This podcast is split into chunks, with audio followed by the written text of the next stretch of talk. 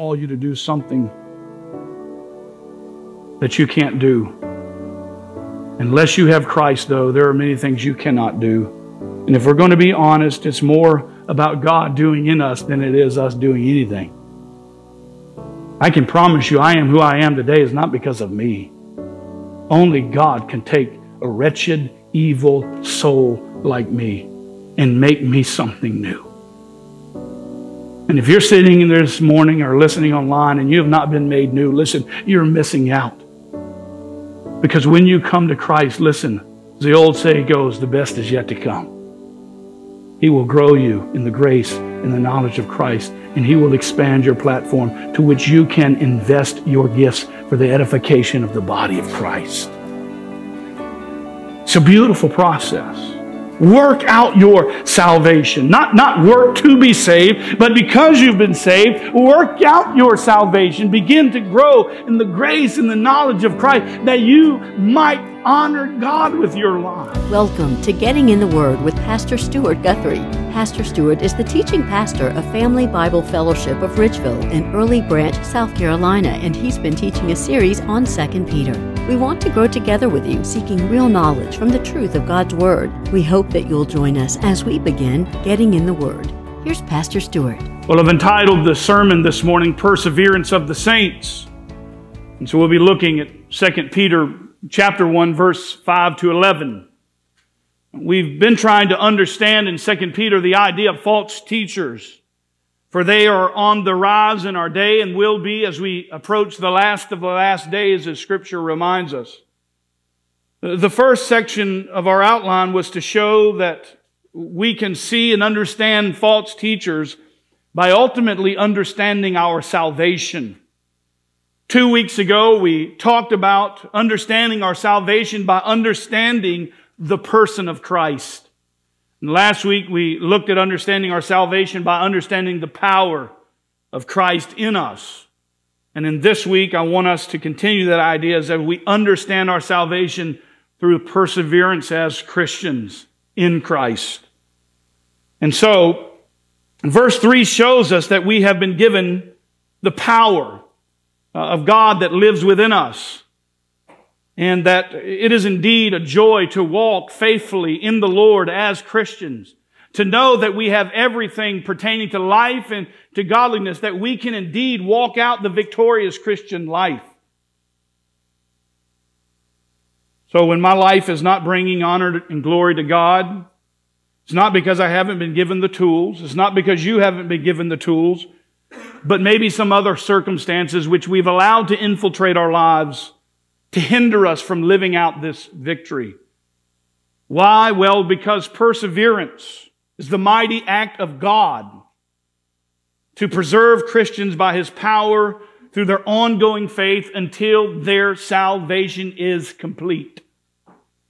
And so, it could be a sin that has invaded your life that you are committing, that you are justifying in your mind that it's okay that has hindered this relationship. It could be a struggle that, that you have, that I have through a problem in life that has begun to overtake us and to run our lives and allow it to paralyze us from moving forward in the Christian life. Could be that we've lost a perspective on Christ and Him crucified, and that we are so wrapped up in our own selves that we can't see beyond our own life. It could be simply a lack of faith that's hindering our walk with the Lord. And we see in Hebrews 12, 2. Turn there if you will. We're going to have some Bible flipping today, so I hope you have your Bibles with us. Um, but turn in your Bibles to Hebrews chapter 12, and we're going to look at verse 2. I'll start in verse 1. Therefore, since we have so great a cloud of witnesses surrounding us, let us lay aside every encumbrance and the sin which so easily entangles us, and let us run with endurance the race set before us, fixing our eyes on Jesus, the author and perfecter of faith who for the joy set before us, before him endured the cross, despising the shame, He is set down at the right hand of the throne of God. Uh, the reality is, is there could be a lot of things in our life that are preventing us, but ultimately, if we are not living out the victorious Christian life, if we are not persevering as the saints, then we are not pressing ahead, are we? He has given us everything we need to do that. And so we must trust in and believe that Jesus Christ, ultimately through his saving work in the life of the believer, has given us the Spirit of God to indwell us, to grant us the power to make it possible that for you, his children, that you can live and understand the victorious Christian life. Because it is God that will cause you to persevere as his saints. That, that's a, that's a, that should encourage you. That, that should drive you to, to, to be encouraged to know that it is God who is at work in your life, in my life, that gives us the ability to walk in victory. Nobody likes to fail. Nobody likes to stumble week after week, year after year, month after month in sin. No, we can walk in victory because He has given us that ability. And so, we need to understand our faith through perseverance. It's vital in, in, in standing against false teachers. So if you will, turn with me again to 2 Peter chapter 1, 5 to 11. There is one major thing that I want you to understand before you leave here this morning. Perseverance of the saints is, listen, expected by the Lord. It is taught throughout the Bible that we are to persevere as believers. Perseverance simply means it's a steady increase in the direction of godliness. Perseverance is not completed by you alone, but includes the work of Almighty God in your life and through your life. But God expects you and I to do our part in it.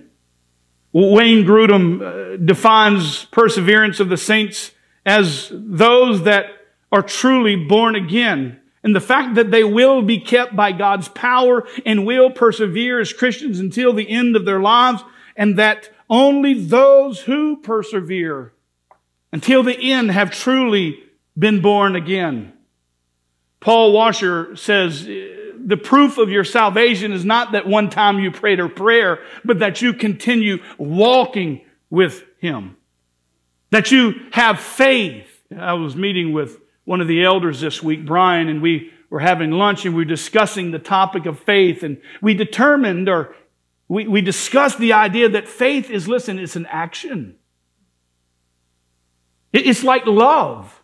I, I can tell you I love you. I can tell my my beautiful wife, I love you every day for 10 years. But if I'm not showing it, I'm nothing but a clinging cymbal, speaking words of worthlessness. No, love is an action. I don't need to say anything to her, but if I show her that I love her, well, listen, eh, you can say, hey, I am of the faith, but if you are not actively walking in that faith, then, then it's like love. It could be meaningless. I mean, I could believe 100% if I were to die today or Christ were to come back that I would go to heaven. Eh, I could be 100% of that and be 100% wrong. I could stand on top of a building and believe 100% that I could fly and jump. What's going to happen? I'm 100% going to hit the ground. Gravity is rough because I, I can't fly, no matter how much I believe I could. The reality is, is faith is an action. That's what perseverance of the Christian is. That there is this progressive act by which God in His grace continues to grow us and sanctify us and move us forward in our progressive work and walk with Him. We find scriptures like John 8, 31. Turn there if you will. John 8, 31. When you get there, say amen. We're going to look at verse 31 and 32. amen. Hallelujah. So Jesus was saying to those Jews who had believed him, he says this, if you continue in my word, then you are truly disciples of mine. I have circled if, continue, then. The, the, the, the, proof is that you continue walking with him. Now, flip over to Matthew. I could have did Matthew first and then John, but I want you to be able to flip around. Matthew 10, 22.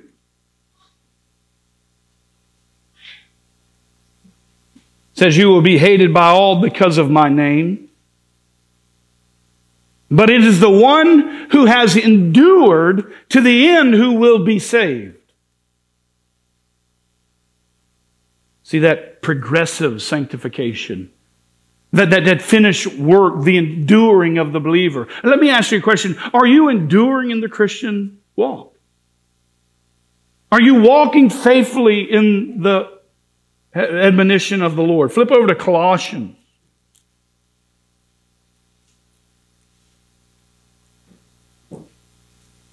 Is Jerry somewhere nearby? Would somebody unplug the power on the speaker? It's going to make me batty. It's uh, feeding off this telephone service. Thank you. Of Colossians 1, starting in verse 21. And although you were formerly alienated and hostile in mind, engaged in evil deeds, yet he has now reconciled you in his fleshly body through death in order to present you before him holy and blameless beyond reproach. If, there's that word again, that if indeed you continue in the faith firmly established and steadfast and not moved away from the hope of the gospel that you have heard, which was proclaimed in all creation under heaven, for which I, Paul, was made a minister. The, point that I'm trying to communicate is that those who claim to be born again from above, listen, are called to walk and to persevere as believers to grow in the grace, in the knowledge of Jesus Christ. There is no way that Paul knows the hearts of everyone in this church, but what he can say to those over time that have fallen away, listen, they were never really of the faith. You've heard it said, Johnny walked away from the faith. Bobby was a, a godly boy, but he walked away from the faith. Well, listen, if you leave out from the faith, you never had the faith. If you, if you, if you were not saved later down the road, you weren't saved earlier down the road. 1 John 2, 19 reminds us they went out from us but they were not really of us. For if they had been of us, they would have remained with us, but they went out so that it would be shown that they are truly not of us. There is no greater test of true, genuine salvation than that of time. Too many times in this culture in which we live, we want to confirm the salvation of people because they walked an aisle, prayed a prayer, and they absolutely have no fruit. No, listen, the, the, the, Almighty God, when He comes to take residence up in our lives, there will be change. Because He is God. And it says He gives us a new heart. We are new creations in Christ. The old things have passed away, and behold, the new have come. The reality is, is that when God does the miraculous work of salvation, you will grow. You might grow tiny little bit, but there will be change. There will be fruit. And where you are today, you will not be in five years. You will continue to grow in the grace and the knowledge of Christ, and you will continue to persevere as believers. Jesus said, You will know them by their fruits. He didn't say that to condemn the people, but ultimately to encourage the people. There is no greater evidence in your life if you are a true believer than the fruits that you show. So, what are the fruits? Well, love, patience, peace, joy, kindness, self control, on and on and on. I've always liked to say it this way if you took a picture of my life every time I did something wrong, you would have a photo album of a bunch of mess ups. And you probably condemn me to hell. But if you looked at my life through a video, you would see a progressive growth. I think the best idea of what I noticed this week was Telegram. In Telegram, there's a little place there you can look at the statistics. And if you look at our church on Telegram in the last seven days, you, you see this decline. And if that's the only perspective we have, then it looks like it's super bad. But when you take that statistic and you spread it out over the whole time that we've been on Telegram, it looks like this.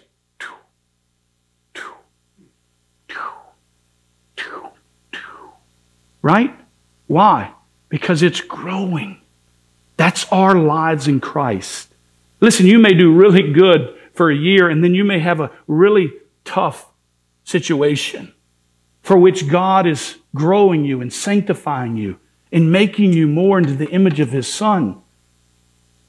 And when you grow, He says, Consider it all joy, my brethren, when you encounter various trials, knowing that what? The testing of your faith produces endurance. And let endurance have its perfect result so that why? You may be perfect and complete, lacking in nothing. And then one day when Christ returns you go to meet him, because that's the way it's going to happen, you're going to die or he's going to come here and you stand before him. He will say, well done, my good and faithful servant, and you will be glorified.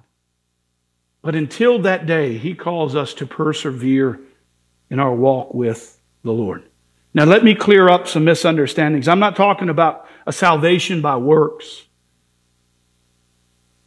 But works show that God has changed our lives.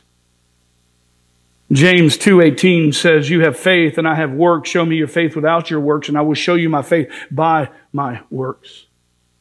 Perseverance is, listen, the process which we can see God's saving grace in our own lives and therefore have confidence that we've truly been regenerated, that we've truly been saved. I, I, was telling Wednesday night, we talked about this very topic. And I said, There's one thing that I never do I never question my salvation. Why? Because Christ saved me. I didn't earn it. I didn't gain it by my own abilities. And therefore, because he did the work, he, he will see it to completion. Because he who began a good work in you will see it to completion. So, so perseverance, listen, is evidence of true, genuine salvation. Jesus anchors our eternal salvation in the will of the sovereign Father. The Holy Spirit seals us at salvation at the moment we trust to give us the assurance of our salvation. And Peter describes our salvation, listen, as an internal inheritance that every Christian will indeed get. This idea of perseverance comes along with eternal security, guys. We can be certain of our salvation because it is a work of Almighty God. And so, with all that in mind, let us look at our text this morning 2 Peter 1 5 to 11. He says, Now, for this very reason also, applying all diligence, in your faith supply moral excellence. And in your moral excellence, knowledge. And in your knowledge, self control. And in your self control, perseverance. And in your perseverance, godliness. And in your godliness, brotherly kindness and in your brotherly kindness, love. For if these qualities are yours and are increasing, they render you neither useless nor unfruitful in the true knowledge of our Lord Jesus Christ. For he who lacks these qualities is blind, short-sighted, having forgotten his purification from his former sins Therefore, brethren, be all the more diligent to make certain about his calling and choosing you. For as long as you practice these things, you will never stumble. For in this way, the inheritance into eternal kingdom of our Lord and Savior Jesus will be abundantly supplied to you. Three things that I want us to tackle to understand. First, the Christian should try their best to persevere. Secondly, the, the Christian should try their best to pursue. And thirdly, the, we as Christians should try our best to perceive. The first point that I want to communicate deals with our desire to persevere.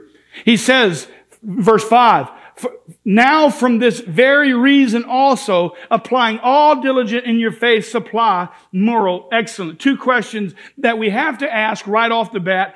And, and the first is, what is he speaking of when he says, for this very reason? And then the second one is, what does he mean by supply? What does he mean when he says, for now, this very reason also? Well, he's simply looking back. For the very reason that, listen, you have been given the precious and magnificent promise. The very reason that you have been given everything in order to live godly lives pertaining to life and to godliness. And we, we talked about how those two words tie together mean godly living. The very reason that you, listen, are partakers of the divine nature of God. You are to apply all diligence. God doesn't ask us to do things that we can't do. What is impossible with man is always possible with God. Because you are Christians and you are followers of Jesus Christ, you have been given something special. Because you have been given the great and wonderful gift to do your best to live godly. So he says, apply all diligence. The word here in the Greek gives the expression that is used in trying to accomplish something, trying your best to demonstrate this progressive action. And so while we believe that God is ultimately sovereign, we also believe that God is most active in part of growing us into mature Christians. Scripture teaches us that we need to strive for it as well. Not to just simply wait back on God to change us, no, but He is working in us and through us for His glory. Rather, we walk alongside of God in our lives that we might become mature in Christ. And there's a daily repentance, isn't there? I mean, I don't know about you, but the world I live in throws curveballs at me all day long. And if you are ever a ball player, when someone throws a curveball, the first reaction is to step out of the plate until you're trained that that ball that's coming at your head is actually going to end up in the strike zone and you just have to sit back on it and wait and pull the trigger and watch it ride. But many times we bail out. Right? Listen, God is working in us and through us. And when the difficulties come, the first thing we want to do is bail out. And God wants to grow us in those trials, in those difficulties. We see God work most greatly. I think about Gina and Dale, the difficulties that they're facing. By God's grace, I encouraged her to set up a GoFundMe that she could have access to all of the world to help give and there was a, a gift that was given for $10,000. And that donor wanted it to be a matching fund, and so we said, let's shoot for it. And God gave the $10,000, and so we put it out, and in two days, another check came for $10,000 to match it. And it's still coming in. Listen, it's in those most difficult circumstances that we can see God at work. Because many times it's when we are in the valleys of life that that's the only time we look up. Right? Paul said, give me, give me not so much, Lord, that I forget about you. Uh, don't, go, don't give me so little that I have to go and steal. Just give me what I need. Right? That's the reality. So we're called to, to, to walk with God in our maturity. We need to try our best, is what it's telling us, because we've been given what we need to walk and be successful as believers. Have you ever wondered why some Christians genuinely flourish, grow, and produce fruit, and others seem to just plunge along with very little change in their lives? I think it was Wednesday we talked about it, and I said, Don, if you had a, a blueberry bush that didn't grow, what would you do? And I said, wouldn't you cut it down and replace it because it needs to bear fruit? Well, that's the same thing. Listen, we must bear fruit. Because every tree that doesn't bear fruit will be cut down and thrown into the fire. Because true, genuine conversion bears fruit. Now, I'm not your fruit inspector. God doesn't call me to go around and, and judge your fruit. That's, that's between God and yourself. But the reality is, as true Christians bear fruit. And it's a process of sanctification. God is working and growing. But where do you put yourself today? Are you bearing fruit? Is there life change? Are you being delivered from sin? Are you walking in the victorious Christian life? I wonder if sometimes we don't because we don't try. We don't study the Word. We don't memorize the Word. We don't even really desire many times to go to church. Many don't attend Sunday school. They don't pray. They, they, but they expect God to bless them and grow them. Every year I fertilize my plants because I want them to grow the best that they can. We need to make sure we are growing. We need to make sure we're doing everything in our ability to grow. I want to grow. It was Steve Lawson said, preachers don't preach enough. That's why they're not great preachers. He says, find an opportunity to preach and preach. I've grown more in the last two months of my life as a pastor than I've ever before. Why? Because I'm preaching 14 times a week. About an average on, about an hour on average. And God is growing me. Listen, there is never a time in which you grow more than when you teach the Word of God. Because people ask hard questions. And it causes you to grow. It causes you to mature in your faith. Listen, we need to be involved in what God is doing and utilize the gifts that He's blessed you with. You will give an account for how you use your gifts to edify the church. And sometimes I wonder if we just don't try. Why are we asking God to guide our steps if we're not willing to move our feet? Peter says here we are to apply pareisphero. We're to make every effort. Uh, Philippians 2 12 to 13 says, So then, my beloved, just as you have also obeyed, not as in my presence only, but now much more in my absence, work out your salvation with fear and trembling. For it is, it is God at work in you, both to will and to work for His good pleasure. God is not going to call you to do something that you can't do. Unless you have Christ, though, there are many things you cannot do. And if we're going to be honest, it's more about God doing in us than it is us doing anything. I can promise you, I am who I am today is not because of me. Only God can take a wretched, evil soul like me and make me something new. And if you're sitting in there this morning or listening online and you have not been made new, listen, you're missing out. Because when you come to Christ, listen, the old saying goes, the best is yet to come. He will grow you in the grace and the knowledge of Christ, and He will expand your platform to which you can invest your gifts for the edification of the body of Christ. It's a beautiful process.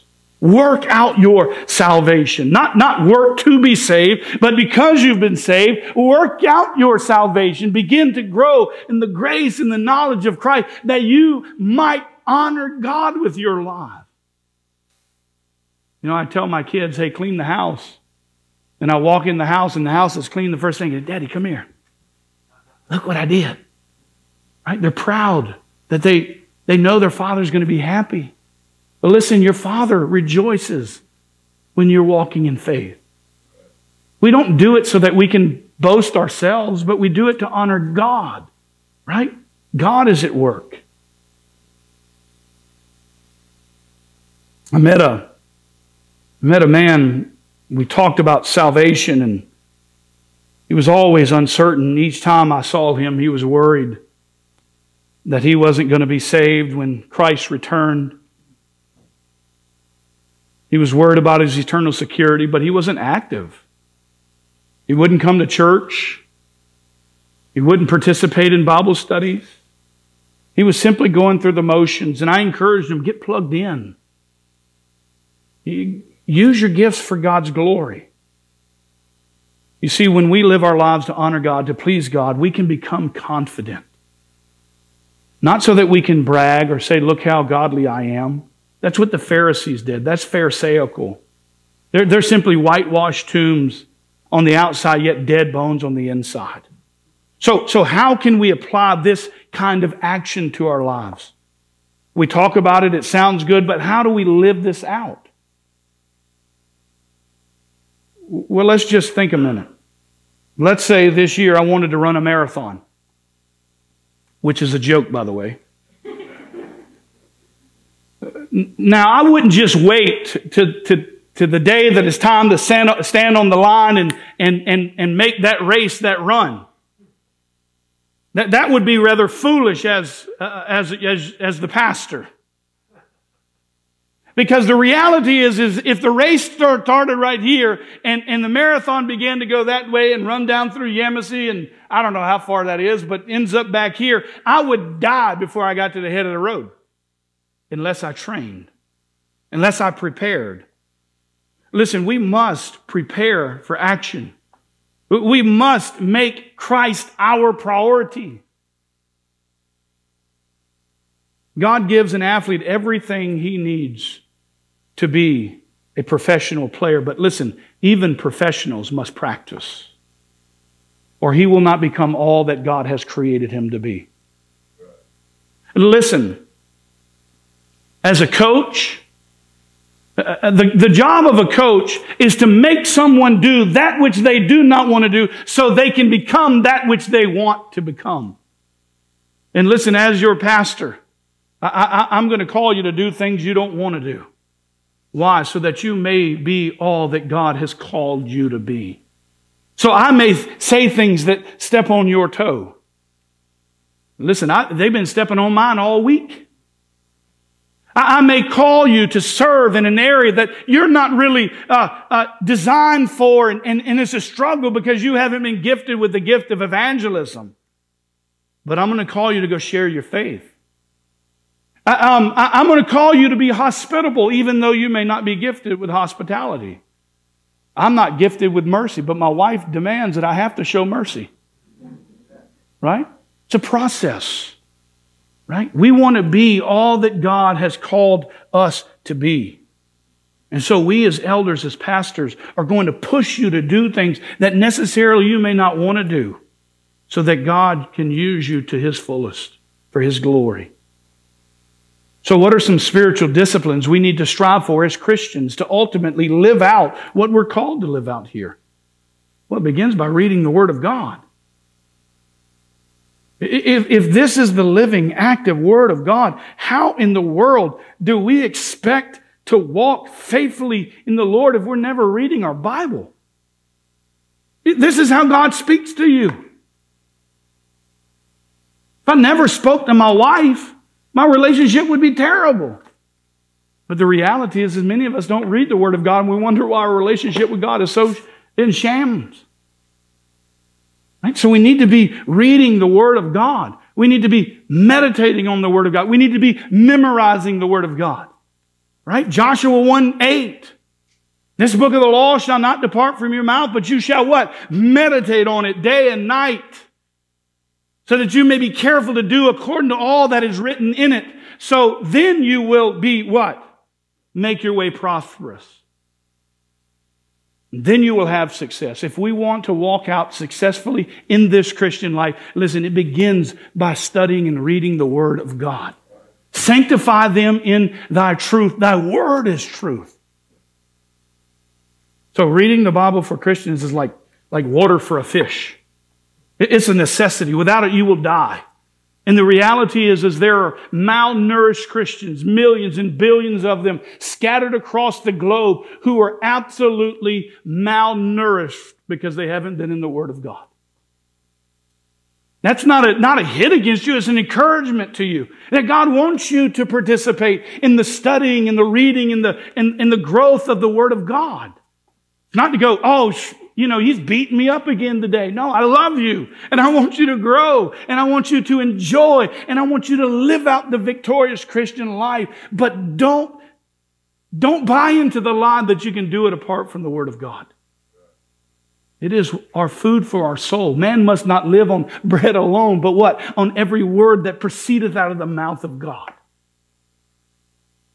I've been reading a couple of books, and the second major area I think we need to consider is the area of prayer. Books like E.M. Bounds, The Power of Prayer. If you've never read it, get in it and read it. You'll read it in one sitting. And when you're done, you'll go, Am I even a Christian? The man's so powerful in prayer. Uh, H.B. Charles, I've just got done reading a book on prayer by him. Great book. Great brother in the Lord. There's many. You pick whichever one you want. Begin to read it. But the reality is, is when we understand what prayer does, we begin to see the importance of it. Listen, God can do more in a tiny fraction of a second than we can do in years. Right? That is a reality. And most of what God is doing is a result of somebody's prayer, whether your prayer or somebody else's prayer. We're all called to pray, to fight our battles on our knees to wage war in prayer. As I read some of these books, I came up with these concluding thoughts that I wrote down to myself as a, a great reminder. There are no excuses for me to not pray daily. Because when I fail to pray, I choose to fail. Every day that prayer does not take place in my own life, I'm walking in my own power and strength, and it's only a matter of time before the body grows weary and the flesh fails. Therefore, prayer is the heartbeat. Prayer is vital. Prayer is a non-negotiable in the life of the Christian. The spiritual discipline of prayer is one that needs to be mastered. When we see and understand that the creator of heaven and earth desires us to pray and calls us to trust in him and not our own abilities, we then will begin to see that the Lord can accomplish more in 30 minutes than we could ever in 30 years. We need to be praying people. And if you haven't prayed all week, that's okay. We're going to start today, aren't we?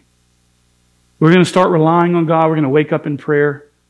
We're going to walk through our day in prayer. We're going to drive down the road in prayer. We're going to pray before our dinner. We're going to pray while we eat. We're going to pray after we eat. We're going to pray before we teach. We're going to pray before we preach. We're going to pray wherever we are. That's the beauty of prayer. You can pray wherever you are. Select some times in the day that are most unproductive. The shower. There's nothing you can do in the shower but wash yourself. So might as well pray. Take opportunities when you're driving down the road. You don't get in a trance, right? But, but pray. Use those moments to pray, to talk to the Lord. Jesus set the example of prayer. Listen, the disciples prayed. King Asa prayed.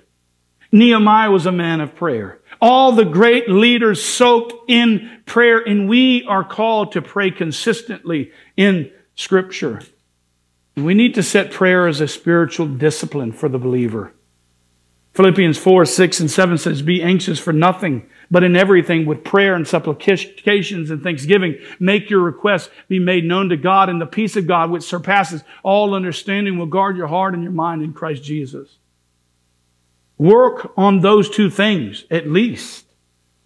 Begin in spiritual disciplines in your life, which will help you preserve your walk with Christ and persevere as a believer.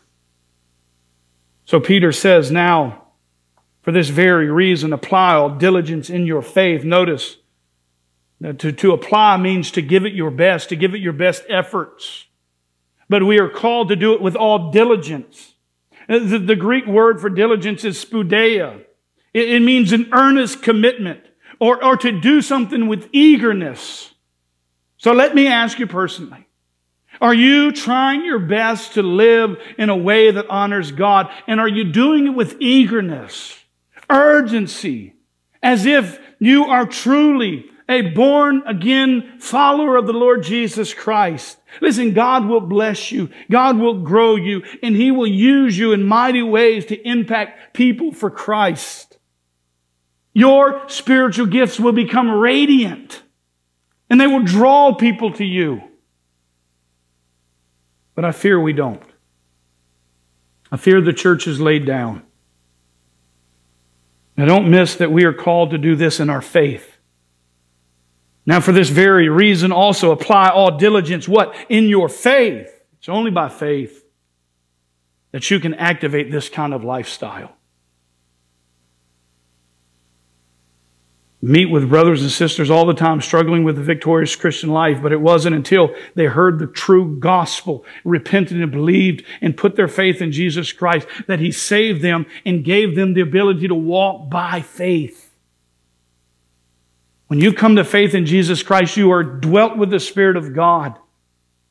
That is why Scripture expects us to persevere. It's no longer I who live, but what? Christ who lives in me. And He says that He will teach us all things and bring to remembrance all that we have said, all that He has said. So we're to do this in our faith, faith in Jesus Christ. He's speaking to Christians here. He's reminding them of who they are in Christ.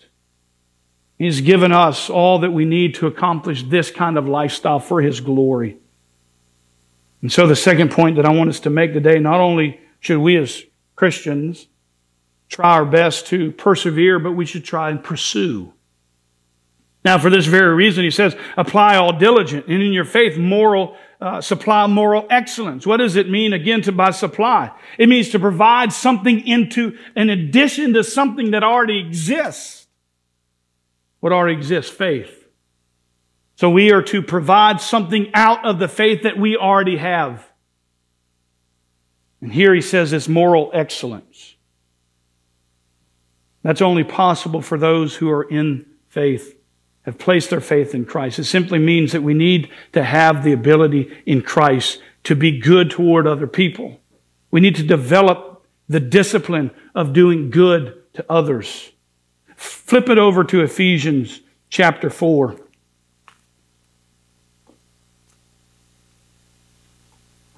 Verse 1 to 3.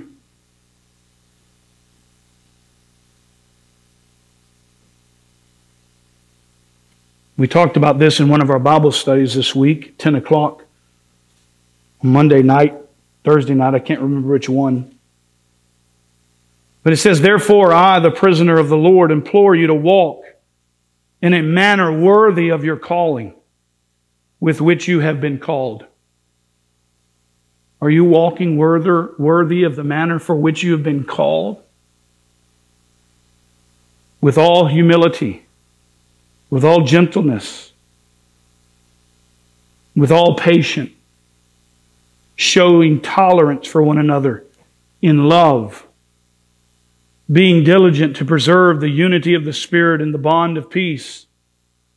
And then he goes into that there is here's the unity. This is how we walk in unity. This is how we persevere. Is that there is one body, one spirit. Just as you were called into one hope, one Lord, one faith, one baptism, one God and Father of all, who is over all, through all, in all. So the reality is, is, is, is we are to we are to supply moral excellence. And in your moral excellence, he says knowledge. Knowledge here gives the idea of the understanding of having discernment of God's will and purpose in the world. We need to know the difference between good and evil, don't we? That there is a large uh, reality that we are being infiltrated with the idea of confusing good and evil That which is evil they call good. That which is bitter they call sweet. When, when the Bible says, woe to you who call evil good and good evil. But it is a sign of the last of the last days and boy, we're living in it. Let me ask you a question. Do you know the difference between good and evil? Then we need to stand up for it. We need to say that's wrong and this is right. That's why I love men who preach the truth. Because we're standing for the truth of God's Word, revealing the lies of the enemy. People lose their minds over biblical truth, and they stand against the perverse culture. Knowledge is to know the difference between good and evil. And perseverance is acting on the good and not the evil. And so he says in verse 6, and in your knowledge, self control. So he's, he's starting to go through a, a, a, a consistent walk through different elements. You will see once a person understands the difference between good and evil, then that Christian should try his best to have self control, turning away from what is evil and rather doing what's good. And like I told my children over the years, self control simply means being able to control one's own body it speaks of a person that can tame their passions and desires and therefore abstain from excessive physical pleasure. That's tough. I like the whole steak.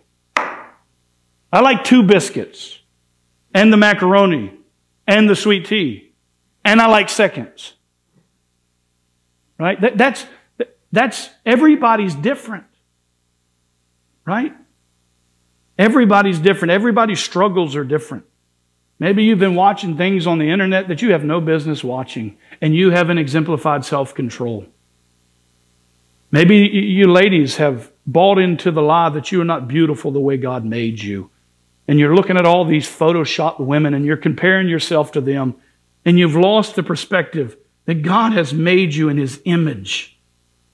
And you, and you, you have no self control and you just keep diving back into it and you want, why am I so depressed? Get off of social media for a little while. Right? Stop buying the lie. Maybe self control is that you are listening to music that doesn't honor God. And you keep pouring it in. Listen, our children are being impacted. Right? Everybody knows the songs of the contemporary culture.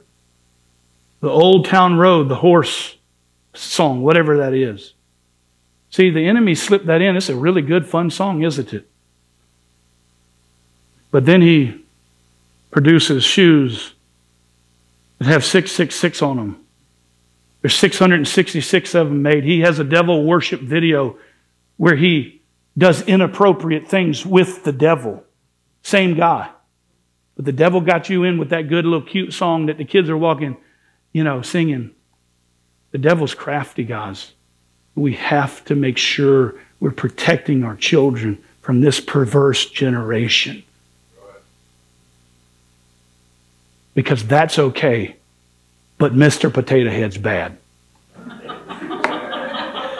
Isn't that the stupidest thing you've ever heard in your life? But that's how perverse we are. We have been it is a Romans 1. God has turned them over to a depraved mind. Not us.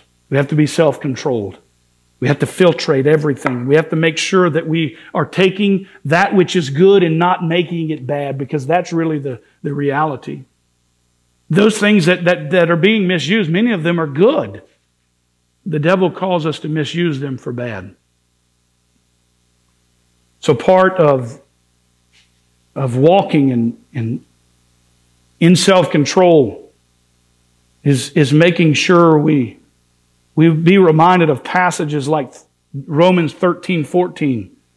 But put on the Lord Jesus Christ and make no provision for the flesh to gratify his desires. Right? And, and, and, and when, we, when we fail, we just need to repent and ask God for forgiveness and move on. Stop letting that weigh us down. We're children of God and we can have victory in this life. He's paid for it all. He said on the cross tetelestai, it's paid in full. It's a tax term. It means it's paid for. You owe nothing. He has saved you past, present, and future. So walk in faith. Walk in obedience. And when you fail, sit back and go, I made a mistake. And, and press on. Become better by trusting and relying on the Lord. So, we have to be careful with our tongue, with our eyes, with our hands, what we do, where we go. We need to try our best throughout this walk with Christ to have self control. And then he says, in your self control, perseverance. So he, I think he understands the order is pretty interesting when you, when you think about the order. He, he says self control and then perseverance. How can you persevere if you have no self control? You see how this is unfolding. It's not until we become self control that we can begin to persevere. This deals with our belief in God and having the ability to endure. And in your perseverance, he says godliness. It's a process. Once we begin to grow through these stages, our life begins to bloom and we become more godly for the Lord Jesus Christ. You could hear say godliness is built on perseverance, self-control, and knowledge and moral excellence. If you are struggling with self-control, you struggle in your godliness. If you're struggling with knowledge and being able to determine right from wrong, truth from error, then you will struggle with godliness. And if you struggle with moral excellence, you will fight with obtaining, without obtaining godliness. And so he continues, and in your godliness, brotherly kindness. Brotherly kindness in the New Testament gives the idea of affection between fellow believers. That's right, we should be considerate to one another. Instead of breaking them down, we should be building one another up. We should want to love and to fellowship with each other, not fight and express our opposites and disagreements. No, we focus on what we agree on, the essentials. That's why in this church there are seven core doctrines you must believe to, in order to be a part of this church, a member of the church. But we have a whole lot more doctrine than that, but we know that's where we need to be unified. I mean, it's helpful to be unified in all those areas. But the reality is, is we must show brotherly kindness. These takes discipline and work and it's hard work. And when you start experiencing this, the joy that overcomes your soul, you, it will grant you grace and peace and joy and comfort to know that we love one another are you praying for one another? Are you walking faithfully with one another? Are you calling and checking up on each other? How are you doing this week? Do, do you have a list of members? I mean, we all have round. You you can pull it up on your phone and you can just swipe through the whole membership list and begin to pray for them. They don't even need to know. But wouldn't it be nice if you just texted them and say, hey, I just want you to know I love you and I'm praying for you? Right? Be concerned with one another. Be concerned what's going on. Know, know one another and what makes them tick. I mean, Brian and I had this conversation the other day. Like, do we really know one another and love one another?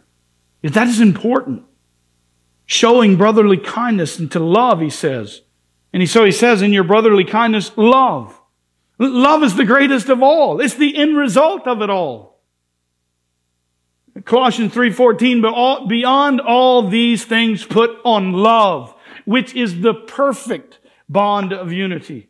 The King James Version says perfectness. ESV says perfect harmony. I long for this unity. I hope you long for that unity. But it comes from being spiritually disciplined and acting on the ability that Christ has given you as a Christian to persevere as His saints to accomplish these Christian virtues. So the third point I want to make, not only must we persevere and pursue, but thirdly, Christians should try their best to perceive. We need to become aware of those qualities and ask ourselves, are we doing them? Because verse 8 says, For if these qualities are yours and are increasing, they render you neither useless nor unfruitful in the true knowledge of our Lord Jesus Christ. That's where we all want to be, isn't it? You don't want to be fruitless, do you? You don't want to be useless, do you? And in this verse, we see that there, there, there could be an increase, which will make, would makes me think that not all of them uh, have all of this right now. Maybe you're here and you're thinking, I don't have all of these down. That's okay. It's a process of sanctification. But we should desire them. We should be increasing. And the only way to determine that is to become aware of them and understand them and act on them. And when we are growing in these qualities, listen, we are not deemed useless or fruitless. There is no one here that can say today that there is nothing that they can do for the body of Christ. There's nothing that you can do for the church. God is get you are special. I mean, you're created in the very image of God, Genesis 1, 26 and 27. You are his workmanship, created in Christ Jesus to do good works. You are something. And God has created you for a God sized purpose. He wants to accomplish it in you and through you for His glory. That means God will use you wherever you are to bring about His will in your life. And He says here in verse 9 For he who lacks these qualities is blind, short sighted, having forgotten his purification from his former sins. There is a reality, guys, that, that we can fall into a rut and be this way, to be short sighted, to be blind. And that's why the body of Christ needs one another to encourage one another. Because when you're in that place, there's nothing greater than to have one who loves you to come alongside of you and encourage you to excel for his glory. So, let us look through the lens of correction this morning and see our faults and no longer desire to be blind by lacking the very things God has made possible for you and for me to have victory over. Let us not forget where we come from, what we have been brought from. You remember who you were? You remember who, who you were before Christ came and saved you and transformed you and made you a new creation in Christ? I remember who I was. A matter of fact, everybody I know remembers who I was. And they're going, You're a preacher? Really? Holy moly. Listen, if God can do it in my life, He can do it in yours. If God can use the Apostle Paul, He can use you. If God can use the apostle Paul who persecuted and killed Christians and used him to write 13 books of the New Testament, I promise you, he can use you for his glory. But we must stop, gather ourselves, repent, ask God to forgive us, and begin the process of persevering as his children. We can't forget where we came from. We don't look back there and, and hold on to it. That's what I was. And if God forget about what I was, I ought not be worried about what I was, but who I am in Christ. Because when God sees me, He sees me as holy and righteous and perfect. Why? Not because I'm something special, but because of just like the Passover last night as we taught about. I'm covered in the blood of Christ. Doesn't matter who's in the house. He was looking for the blood. Doesn't matter how much faith you had. I'm sure there was some in the house who said, Praise God, God's going to save us tonight. They didn't have any children. But those with firstborn in all of Egypt. Oh, what if I didn't do it right? What if I didn't do it right? But the, when the Lord passed over, he saw the blood. and they were delivered just like the ones who lacked faith and the ones who had faith. Listen, we are covered in the blood of the Lamb. We are, we are cleansed, made white as snow, purified, made right with God through Jesus Christ. Therefore, he says in verse 10, brethren, brothers, sisters, be all the more diligent to make certain about his calling and choosing you. For as long as you practice these things, you will never stumble. You won't be convinced that you're not a believer. If you're walking out in holiness, if God's using you to bring glory to himself, you'll be convinced. You want to know why so many people fail to believe they're truly born again? Because they are not disciplined in the things of God. They cannot see fruit. They don't have evidence. And the reality is, is they may not be. Because he who began a good work in you will see it to completion. Now, I don't say that to confuse you or discourage you, but the reality is, is when God saves you, he gives you a new heart. And he changes you. And he indwells you with his spirit. You're not a wasted space. There's no way he would do that. No, he will finish it. He will see it to completion. For as long as you practice these things, you will never stumble. He says here in verse 11, For in this way the entrance into the eternal kingdom of our Lord and Savior, Jesus Christ, will be abundant, uh, abundantly supplied to you. Listen, for in this way, be sure of your salvation by truly perceiving that you are a child of God. And if there be any doubt in your mind, repent, believe the gospel, and be saved. And let today be the first day of the rest of your life. There, there's nothing to be prideful about if you're not a believer and follower of Jesus Christ. I'd rather know now than when I get to stand before the Lord and I'm separated from Him eternally. Right? No, we, we want to know now. Now is the appointed time. Now is the appropriate time. Today is the day of salvation. Put your faith in Christ and believe the gospel and be saved and let Him begin to do a good work in you. You'll begin to see the evidence of a life filled with fruit and the Christian characteristics. The entrance into the eternal kingdom, heaven, which is of our Lord and our Savior Jesus Christ. This a glorious event he says, will be abundantly supplied to you and to me. And for that we can rejoice. To know that no matter the difficulties that we face, the struggling news we get, the financial burdens that we all encompass sometimes, and no matter how bad of a husband you have that has walked out on you, that's cheated on you, or bad a wife that has had an affair on you, cheated you, no matter how many of your children have walked away from the faith, no, you, it says, He will give you the abundant supply. And for that we can rejoice. When you see him face to face, oh, it will be what a wonderful day that will be. It's not what you do that gets you there, it's the work that has been done to get you there. Will you put your faith in Christ today? And for those who are already believers, listen, let us start today and press forward so that we know that we're persevering as Christians in the faith. Because we are saved by faith alone, and that faith alone, listen, is never alone.